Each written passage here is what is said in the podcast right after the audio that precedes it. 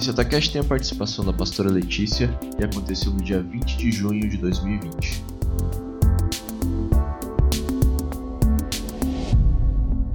Boa noite. Eu espero que você esteja bem aí na sua casa ou onde você está assistindo o Alta, onde você está participando do Alta com a gente hoje. Nós esperávamos que essa semana pudéssemos estar juntos aqui novamente, todos assim como estivemos na semana passada, mas infelizmente não foi possível. Mas nós louvamos a Deus que mesmo online nós podemos estar juntos, nós podemos cultuar o Senhor. Então eu quero te convidar a abrir sua Bíblia agora em 2 Coríntios, capítulo 4. Nós vamos ler alguns versículos desse capítulo, mas para começar eu quero ler com você do versículo 16 ao 18. É um trecho bem conhecido. Eu quero que você me acompanhe nessa leitura. Por isso não desanimamos. Embora exteriormente estejamos a desgastar-nos, interiormente estamos sendo renovados dia após dia. Pois os nossos sofrimentos leves e momentâneos estão produzindo para nós uma glória eterna que pesa mais do que todos eles. Assim, fixamos os olhos não naquilo que se vê, mas no que não se vê. Pois o que se vê é transitório, mas o que não se vê é eterno. Amém. Quando nós lemos essa carta de Paulo, a carta de Paulo aos Coríntios, a segunda carta dele a essa igreja, a igreja de Corinto, nós vemos que ela é uma carta muito pessoal, muito pessoal. É uma carta que fala muito dele, daquilo que ele estava sentindo, mas também das suas dificuldades, das dificuldades do seu ministério, de tudo que ele tinha enfrentado até aquele momento. E ele fala das suas lutas, ele fala das suas aflições. É nessa carta que ele fala sobre o seu espinho na carne. É nessa carta que ele fala sobre aqueles que eram opositores ao seu ministério. E ele expõe tudo isso de forma muito pessoal nessa carta. Então, o que está acontecendo nesse momento, na igreja de Corinto, quando Paulo escreve esse trecho que nós lemos aqui? Haviam se levantado alguns opositores ao seu ministério, aquilo que ele pregava e falava a essa igreja, e então Paulo meio que começa a fazer a sua defesa, defender o seu ministério, defender aquilo que ele acreditava, aquilo que ele já tinha pregado para essa igreja em outros momentos que esteve com eles, fisicamente, mas também naquilo que já tinha falado com eles por carta. E ele também fala nessa carta, além de fazer a sua defesa, ele fala sobre como eles deveriam lidar com aquele que se opõe ao seu ministério, que eles não deveriam ter raiva, eles deveriam perdoar. E nesse contexto, Paulo começa a falar das suas aflições, daquilo que ele estava sofrendo naquele tempo. E essa carta ela está repleta de consolo, de esperança. Ao mesmo tempo que Paulo fala sobre sofrimento, ele fala sobre júbilo, ele fala sobre fraqueza, que é transformada em força. Ele fala sobre derrota que se transformou em vitória ou em triunfo. É nítido que ele amava a igreja em Corinto, ele amava aquelas pessoas, e ele não deixa de, por isso, reconhecer os momentos em que ele sofreu, os momentos que não foram fáceis no seu ministério. Mas ele fala sobre eles e ele ensina para que esses momentos serviram. E eu quero te convidar, desde já, a começar a refletir no para que vai servir os momentos que a gente tem passado. Para que vai servir todo esse tempo que nós estamos vivendo. Quando nós chegamos ali ao capítulo 4, que é esse capítulo que nós lemos, Paulo está continuando a sua defesa, ele acabou de começar a falar sobre esse ministério da nova aliança, essa nova aliança que é vida em Jesus, salvação, justificação, transformação, disponível para aquela igreja, para aquelas pessoas e também para nós. E já no versículo 1, Paulo diz assim: portanto, visto que temos esse ministério pela misericórdia que nos foi dada, não desanimamos. Paulo reconhece que o ministério que foi concedido a ele só foi concedido através da misericórdia de Deus. Não teria uma outra forma dele ter acesso ao ministério. Não teria uma outra forma dele ter acesso à salvação, à vida, à transformação, se não fosse através da misericórdia de Deus.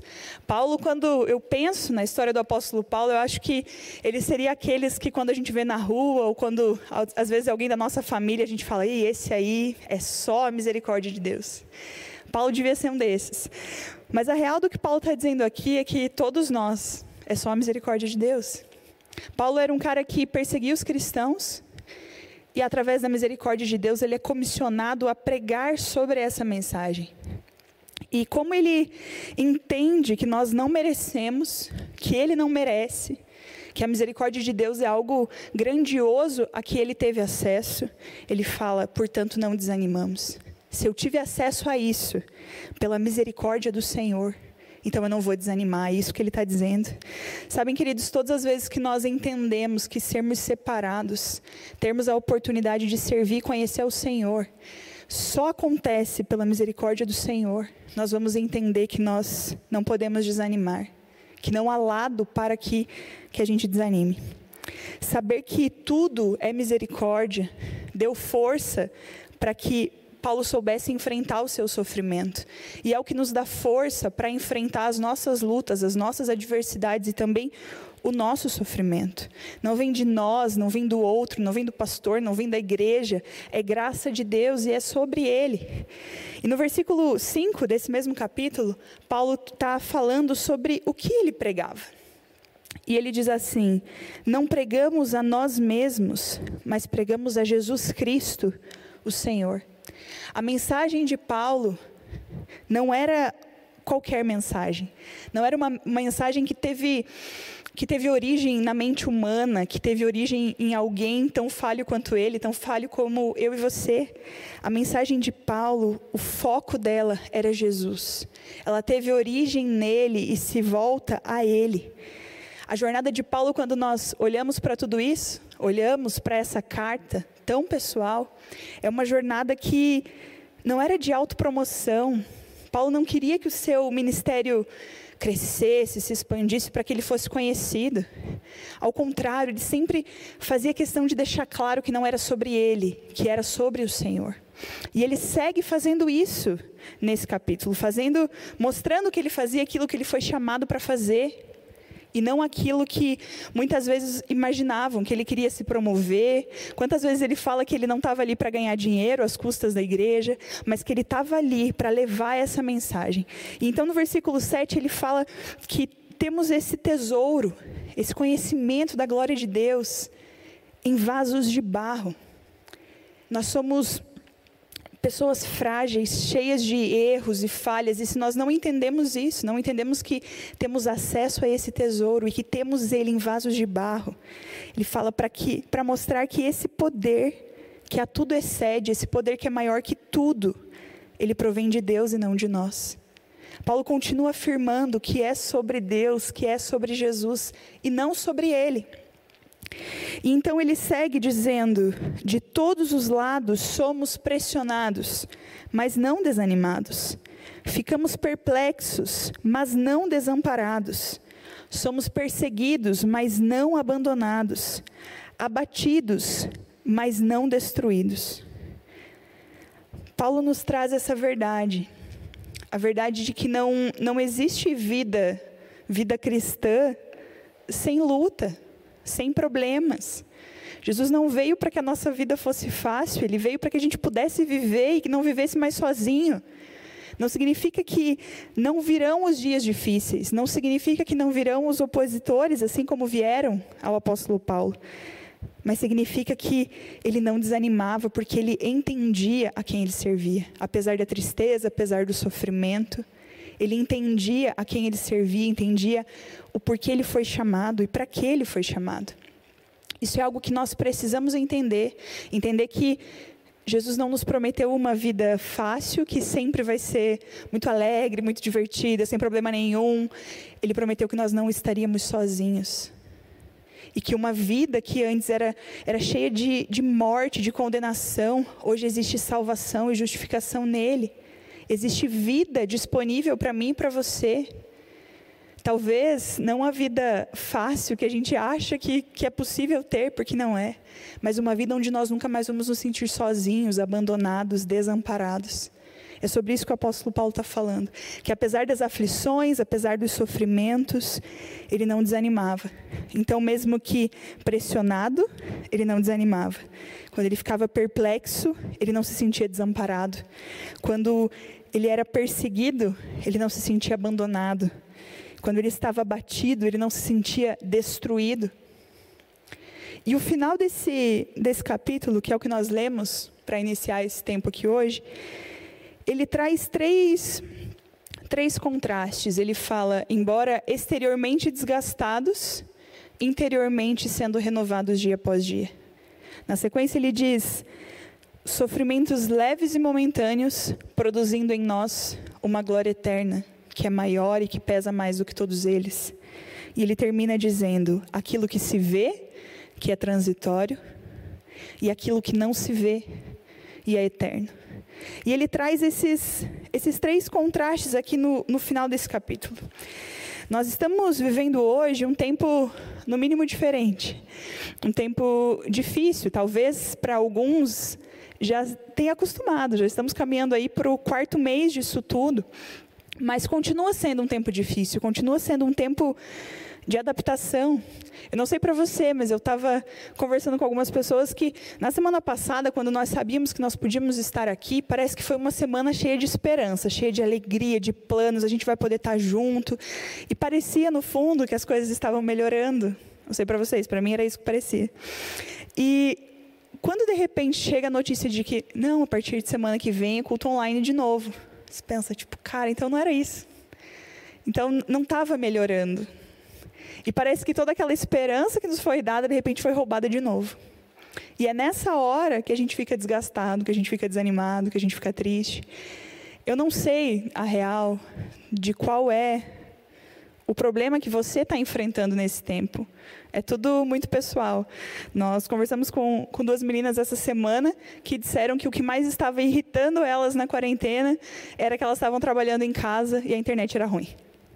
E aí a internet caía todos os dias, o tempo todo, e aquilo tirava a paz delas. Esse é um problema que elas estão enfrentando. Talvez o que está te deixando desanimado ou o que está te desgastando é o fato de nós não podermos nos reunir enquanto igreja. Nós sabemos que vários de vocês passam o dia na igreja aos sábados. Vem para o GP, ou vem para a imersão, ou vem para algum ensaio, já emenda no culto, vem aos domingos, vem ao TCL.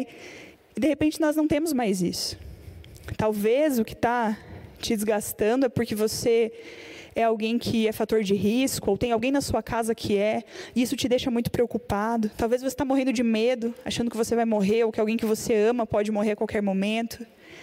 Talvez o teu problema é que você fez vários planos, e esse era o seu ano de vestibular, e você estava programado para estudar, para prestar vestibular nas datas corretas, e de repente tudo virou uma bagunça, e estudar em casa é um desafio, e ter só aula online é um desafio, e o vestibular mudou de data, Enem mudou de data, e você perde a paz com isso. Talvez teu desafio é que você é mãe, e descobriu que tem que ser professora também agora, que tem que fazer as atividades com seu filho, que é difícil, e que você não dá conta. Ou então que o horário que a criança estava na escola era um horário que você podia fazer as suas coisas, e agora você não pode mais. Não tem mais silêncio em casa. Talvez seja isso que te desgasta. Talvez seja isso que tira a tua paz nesse tempo. Talvez o que está tirando sua paz é que você só vê notícia ruim. Seja no Instagram, seja no Facebook, seja na TV. Se é que você ainda tem coragem de ligar a TV para assistir uma notícia. É só coisa ruim. A gente não vê esperança, não vê nada bom. Talvez o que te tira a paz é o momento político que a gente está vivendo. Talvez o que te tira a paz é ter que conviver com alguém que tem uma opinião diferente da tua e você ainda não tem maturidade para lidar. Eu não sei o que está te desanimando nesse tempo. Eu não sei se conviver com a tua família é fácil. Não sei se ter que lidar com seus pais o dia inteiro é fácil. Eu não sei se ter o seu irmão mais novo em casa é fácil. Eu não sei, talvez a crise financeira esteja batendo a sua porta, você tenha perdido o emprego, você não esteja bem, não tenha perspectiva nenhuma do que vai acontecer nos próximos meses. Talvez você seja um empresário e a tua empresa quebrou. Ou, sei lá, ou você está numa baita de uma crise emocional, você não se sente sozinho o tempo inteiro, se sente abandonado o tempo inteiro. Eu realmente não sei o que você está passando, eu não sei o que está pegando para você nesse tempo. Para cada um de nós é algo diferente, para cada um de nós o desafio da rotina é outro. Mas o que eu tenho para te dizer hoje é que isso vai passar. Mesmo que quando a gente olha, a gente pensa, nossa, é muito tempo. Queridos, a gente precisa começar a ter uma perspectiva eterna do que nós estamos vivendo. E isso vai passar.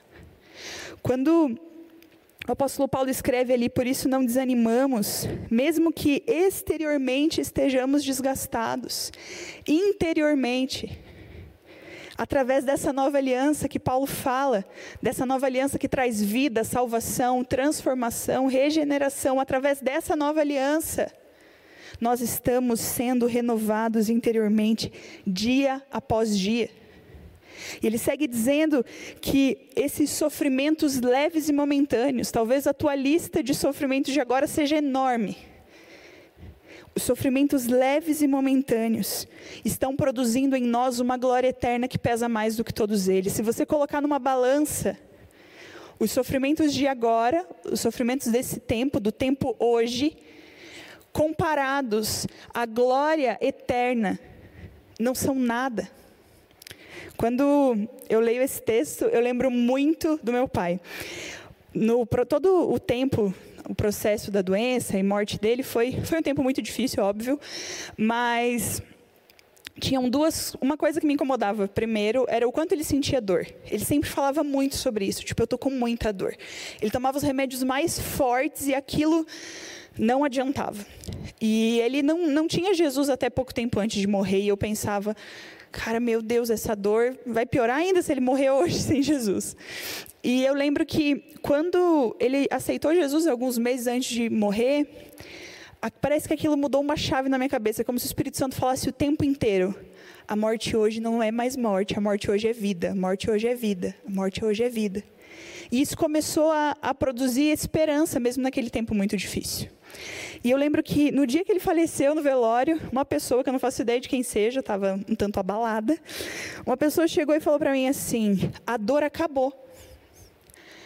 É uma frase muito simples e bem óbvia quando uma pessoa está sofrendo muito e morre. Mas a frase, a dor acabou, queridos, a dor era algo que marcava aqueles dias, aqueles meses da vida dele. E quando eu escutei, a dor acabou, eu falei, é isso, a dor acabou. Ele nunca mais vai sentir dor. E um tempo depois, eu falava muito sobre isso com o Uli, meu marido, eu falava, amor, parece que meu pai não realizou nada daquilo que ele sonhava, isso é muito triste, né? Que vida e tal. E a gente conversava sobre isso, sobre o quanto era difícil, ele sempre sonhou ter uma casa, e ele dizia, eu quero ter uma casinha, um terreninho, quero comprar e tal. E ele morreu sem ter essa casinha. E aí eu falava isso para o Uli, falava assim, pô, mas não conseguiu nem comprar uma casa, que triste isso, né? E eu comecei a questionar Deus sobre isso, questionar, Senhor, mas que vida, ele morreu sem conseguir realizar nada das coisas que ele sonhava. E aí o Espírito Santo trouxe à minha mente, João 14, quando Jesus fala, eu irei e vou lhes preparar lugar.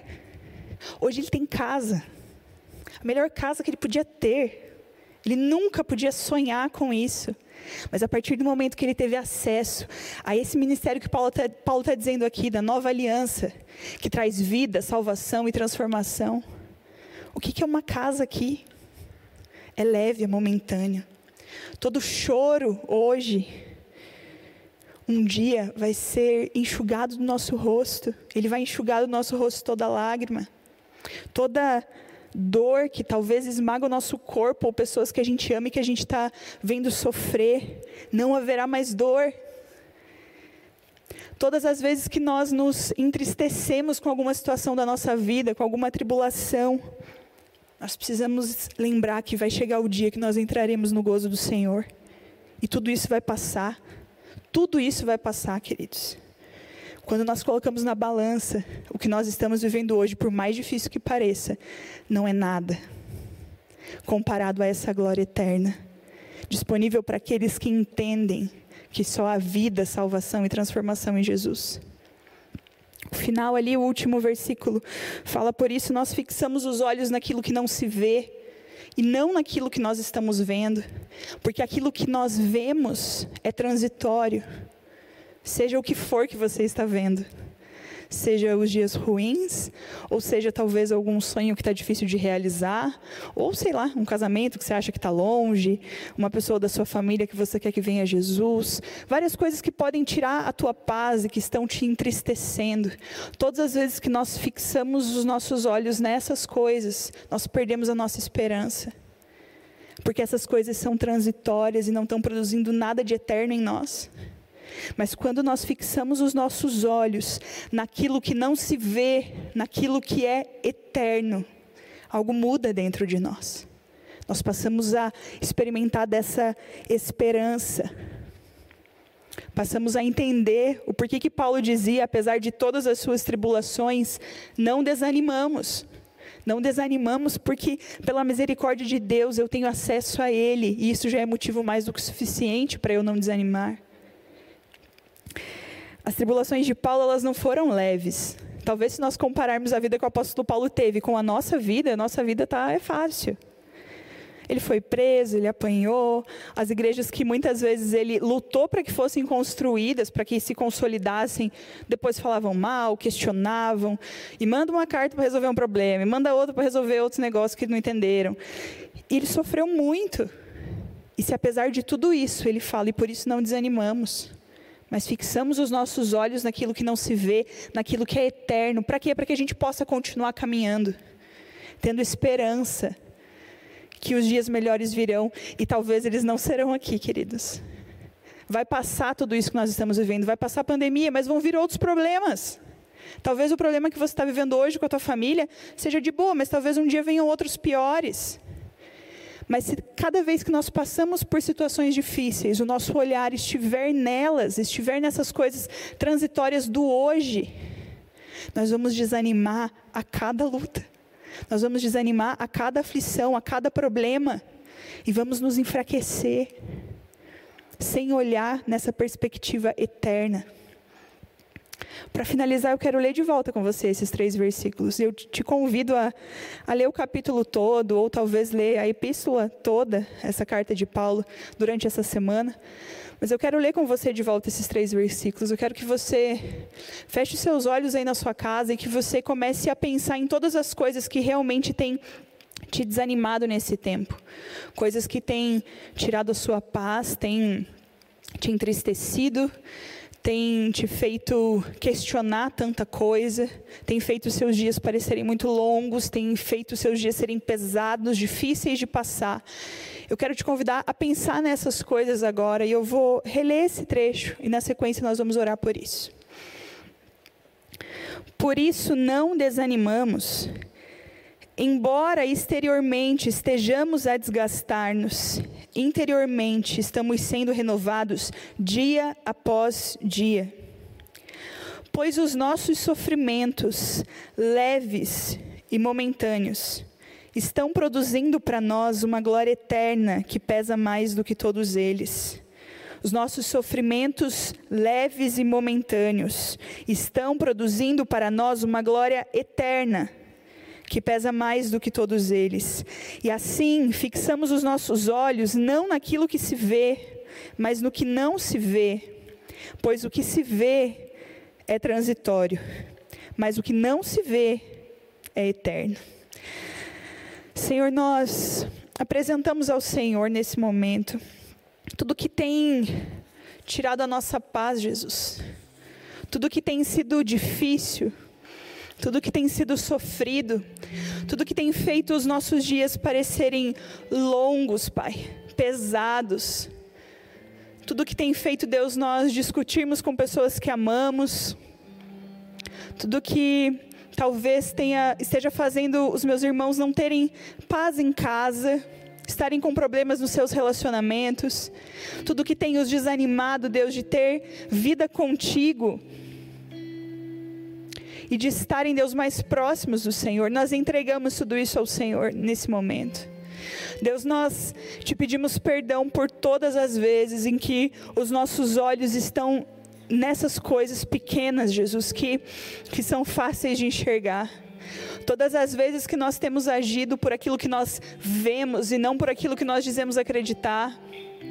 Nós te pedimos perdão por não olhar para o Senhor, perdão por não entender quão grande é a sua misericórdia, a sua graça e o seu amor por nós, a ponto de desanimarmos em cada tribulação, em cada problema, Deus. Deus, a minha oração nessa noite é para que o Senhor alcance, Deus, a cada um que tá ouvindo, Deus, essa palavra nesse momento, seja na sua casa, seja aqui, seja, Deus, assistindo isso depois, mas que nós possamos, Deus, em nome de Jesus, fixar os nossos olhos, Deus, naquilo que é eterno, entender que tudo que nós estamos vivendo aqui é passageiro, mas que vai chegar o tempo em que o Senhor vai enxugar do nosso rosto toda lágrima, em que não haverá mais dor, e que nós sim entraremos no gozo da tua presença.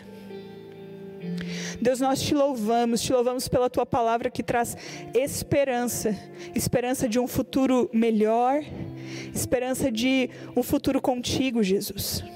Clamamos para que o Senhor nos dê sabedoria para lidar com esse tempo, que nós não sejamos aqueles que depois vão se arrepender por estar colocando os pés pelas mãos, por estar fazendo tanta besteira agora, reclamando tanto.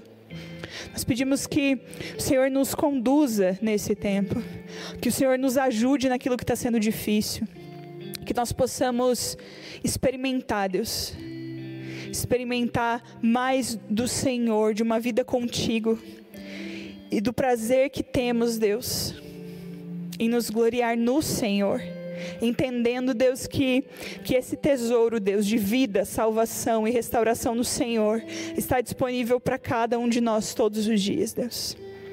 Nós somos gratos, Deus, por esse tempo e pedimos que o Senhor continue falando ao nosso coração sobre isso no decorrer dessa semana. Em nome de Jesus. Amém.